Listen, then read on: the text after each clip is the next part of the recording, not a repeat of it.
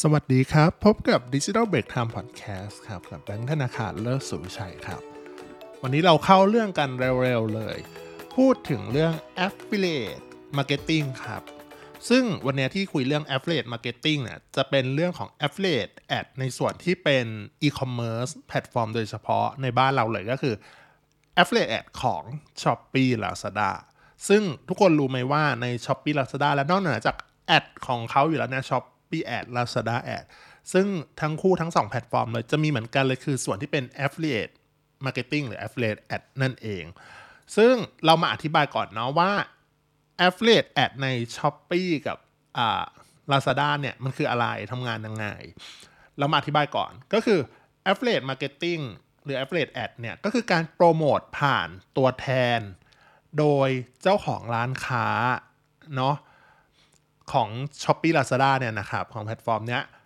ว่าให้กำหนดราคาเป็นเปอร์เซ็นต์ว่าเมื่อขายสินค้าชิ้นนี้ได้อะจะได้รับส่วนแบ่งหรือค่าคอมมิชชั่นไปเท่าไหร่ เป็นเปอร์เซ็นต์นั่นเอง ซึ่ง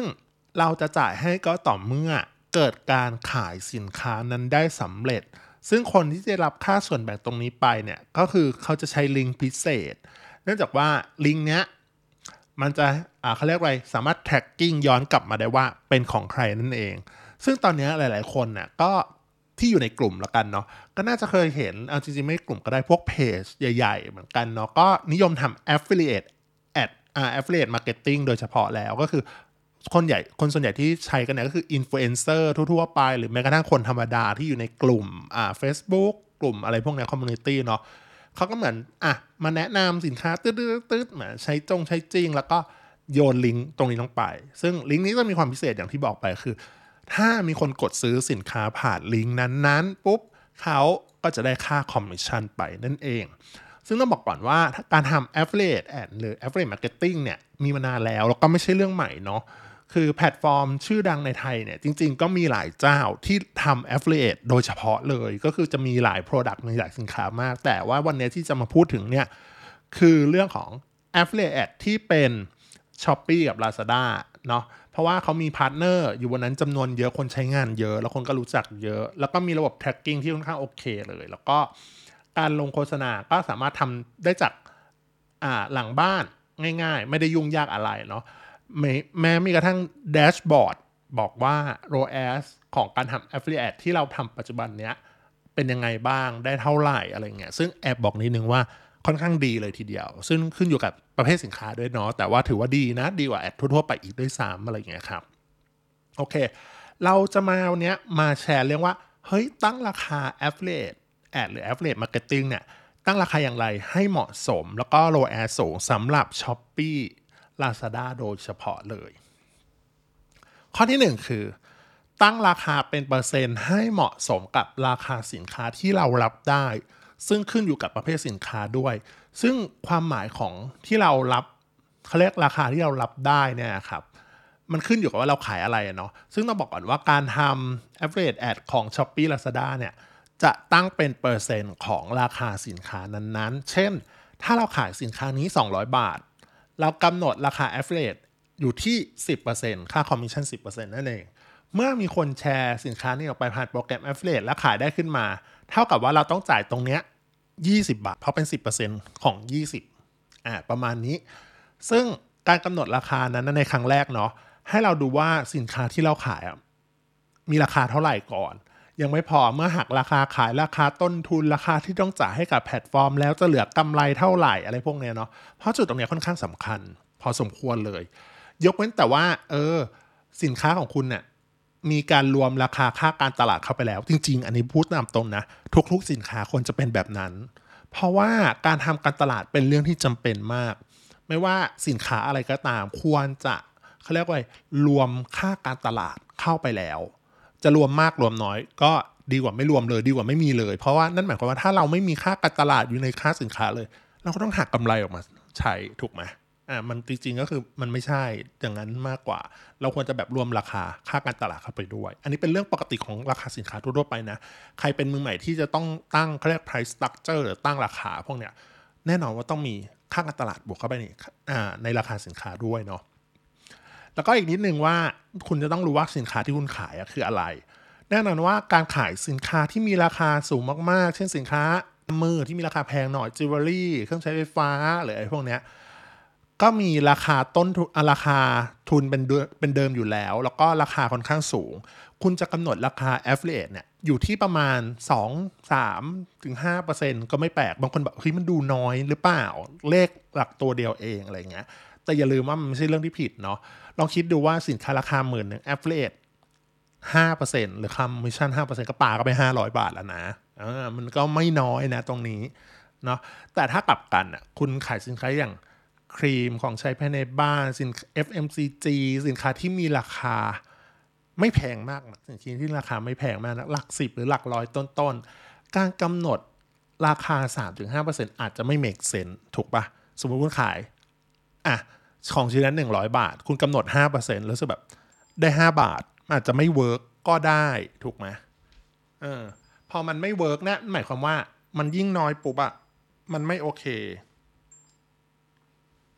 พอมันไม่โอเคปุ๊บเนี่ยนั่นหมายความว่าคนก็จะไม่เขาเรียกอะไร ไม่ค่อยไปแชร์ของเราอะไรอย่างเงี้ยครับเนาะซึ่ง ต้องบอกอีกนิดนึงว่าถ้าเป็นสินค้าที่เราผลิตเอง ควบคุมการผลิตเองหรือผลิตได้ปุ๊บเนี่ยเออเขาเรียกว่ามีต้นทุนที่ต่ำน่าสามารถเราสามารถ mark up อ่าตรงเนี้ย spend ในส่วนที่ affiliate ได้มากขึ้นด้วย แต่ว่ากลับกันถ้าคุณไปรับสินค้ามาขาย ที่ไม่ใช่เป็นตัวแทน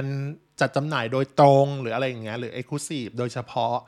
การรับมาขายพวกนี้สินค้าก็คือราคามันจะแพงไปละ คุณรับต้นทุนมาแพง คุณจะ mark up ราคาได้น้อย พอคุณ mark up ราคาได้คุณก็มีงบการทำการตลาดได้น้อย คุณก็ไม่สามารถที่จะใส่เปอร์เซ็นต์ได้เยอะถูกไหมอ่าต่อมาข้อที่ 2อ่าอันนี้เป็น trick ก็คือให้ตั้งราคาเป็นเฉพาะกลุ่มสินค้าหรือบางสินค้า เท่านั้นเนาะไม่จำเป็นต้องทำให้เท่ากันทั้งร้านหรือแบบ store wide จริง ๆ แล้วครับในขั้นพื้นฐาน หลายคนอาจจะตั้งแบบ affiliate ad พวกนี้เนาะให้ กำหนดราคาเท่ากันไปเลยทางร้าน เช่น 10%ทางร้านเลยอ่าแน่นอนเป็นวิธีที่ง่ายสะดวกรวดเร็ว อันนี้แล้วแต่ว่าใครสะดวกทำหรือไม่ทำก็ได้ อันนี้นะปกติ แต่ในชีวิตจริงมันไม่ได้ง่ายอย่างนั้น ก็คือถ้าคุณมีสินค้าในร้านสักแบบร้อย SKU อะไรเงี้ยเออมีสินค้าเป็นร้อยร้อยชิ้น หรือแค่แบบแค่หลัก 20-30 ชิ้นก็ถือว่าเยอะแล้วนะเออ การตั้ง affiliate เท่ากันทั้งหมดเนี่ยมันอาจจะไม่สมเหตุสมผลเนาะเพราะว่าบางสินค้ากำไรเยอะบางสินค้ากำไรน้อยอ่าแน่นอนว่าการตั้งให้เป็นเฉพาะกลุ่มสินค้า หรือบางสินค้าบางชนิดก็จะดีกว่าเออเราสามารถปรับบางกลุ่มสินค้าปรับค่าคอมมิชชั่นให้ไม่จำเป็นต้องเท่ากันก็ได้ สินค้าที่แบบเออให้ค่าคอมมิชชั่นเยอะหน่อย เพราะว่าอ่าเพราะว่าขายยากอ่าก็เป็นไปได้ หรือสินค้าไหนที่ขายดีมากๆอยู่แล้วดีแบบยังไงขายดีตลอดการ อาจจะปรับเพิ่มค่าคอมเนี่ยไม่ต้องเยอะมาก คือเสมอไม่ต้องไม่ต้องแพงมากไม่ต้องสูงมาก เพราะว่ามันขายดีอยู่แล้ว เพราะถ้าเยอะเกินไปเนี่ยเรานั่นหมายความว่าเราต้องจ่ายค่า affiliate สูงขึ้นมาก และอาจทำให้ ROAS ลดลงได้ ถึงแม้เราจะขายได้เยอะจริงแต่ ROAS มันจะค่อยๆตกลง เมื่อเราแบบเพิ่มเปอร์เซ็นต์เยอะเกินไปเนาะต่อมาข้อ 3 ก็คือหลังจากทำ affiliate ไปแล้วเนี่ยให้ รอผลวัดผลเนี่ยหลังจากการใช้งานสักเดือนหนึ่งว่าเป็นยังไงยอดขายเพิ่มขึ้นไหมแล้วค่อยปรับ ซึ่งในส่วนที่เป็นทั้ง s h อ p e e Lazada ส่วนที่มี Seller Center หลังบ้านเนี่ยเนาะจะมีหน้าแดชบอร์ดรวม Affiliate Marketing เลยว่าสิ่งที่เราเซตไปเนี่ยใน ROAS เนี่ยเป็นอย่างไรมีค่าใช้จ่ายเท่าไหร่สินค้าที่ขายได้เนี่ยเป็นยังไงขายไปแล้วกี่ชิ้นกี่บาทอะไรอย่างเงี้ยก็แยกสินค้ามาให้เลยดังนั้นเราก็วิเคราะห์ได้ว่า เฮ้ยแต่ละกลุ่มสินค้า low as เป็นไงบ้าง อยู่ในจุดที่เรายอมรับได้ไหมอะไรอย่างเงี้ยซึ่งแน่นอนว่าสินค้าไหนที่ low as ต่ำยอดขายสูง แสดงว่ามีค่าใช้จ่ายในการทำ affiliate มากเนาะถ้าคุณซีเรียสเรื่อง low as อาจปรับเปอร์เซ็นต์ให้ลดลงก็ได้แน่แต่ว่าคุณก็ต้องอาจจะยอมรับว่ายอดขายแน่นอนว่าต้องลดลงด้วย แต่ถ้าสินค้าไหนใน ROAS เนี่ยเอ่อ ROAS สูงแต่ยอดขายต่ำมาก แสดงว่าสินค้านั้นยังไม่เป็นที่รู้จักมากนัก อาจเพิ่มเปอร์เซ็นต์ได้อีกเนาะหรือสุดท้ายถ้า ROAS ต่ำยอดขายก็ต่ำด้วยเนี่ย แน่นอนว่าเปอร์เซ็นต์เราอาจจะน้อยไปหรือเปล่า เราอาจจะพิจารณาปรับเพิ่มขึ้นไหม ต่อมาข้อสุดท้ายครับ ก็คือให้ค่าคอมมิชชั่นมากไป ROAS ก็จะต่ำจริงๆ ก็คือแบบเมื่อกี้เลย หรือถ้าให้ค่าอ่าอ่าเมื่อกี้คือให้ค่าคอมมิชชั่นมากไป ROAS ก็จะต่ำหรือถ้าให้ค่าคอมมิชชั่นน้อยไป ก็อาจจะขายสินค้านั้นไม่ออก เนื่องจากว่า คิดถึงเราเป็นอินฟลูเอนเซอร์หรือแม้กระทั่งคนทำงานทั่วไปที่ต้องการแชร์ลิงก์อะเนาะเราก็มักจะอยากได้สินค้าที่มีค่าคอมมิชชั่นสูงๆ อยู่แล้ว เป็นเรื่องปกติมากๆทำให้เกิดแรงจูงใจในการคนแชร์สินค้าผ่าน affiliate marketing อะเนาะแต่ถ้าเราค่าคอมมิชชั่นที่สูงมากไปแน่นอน คนก็จะมารุมทึ้ง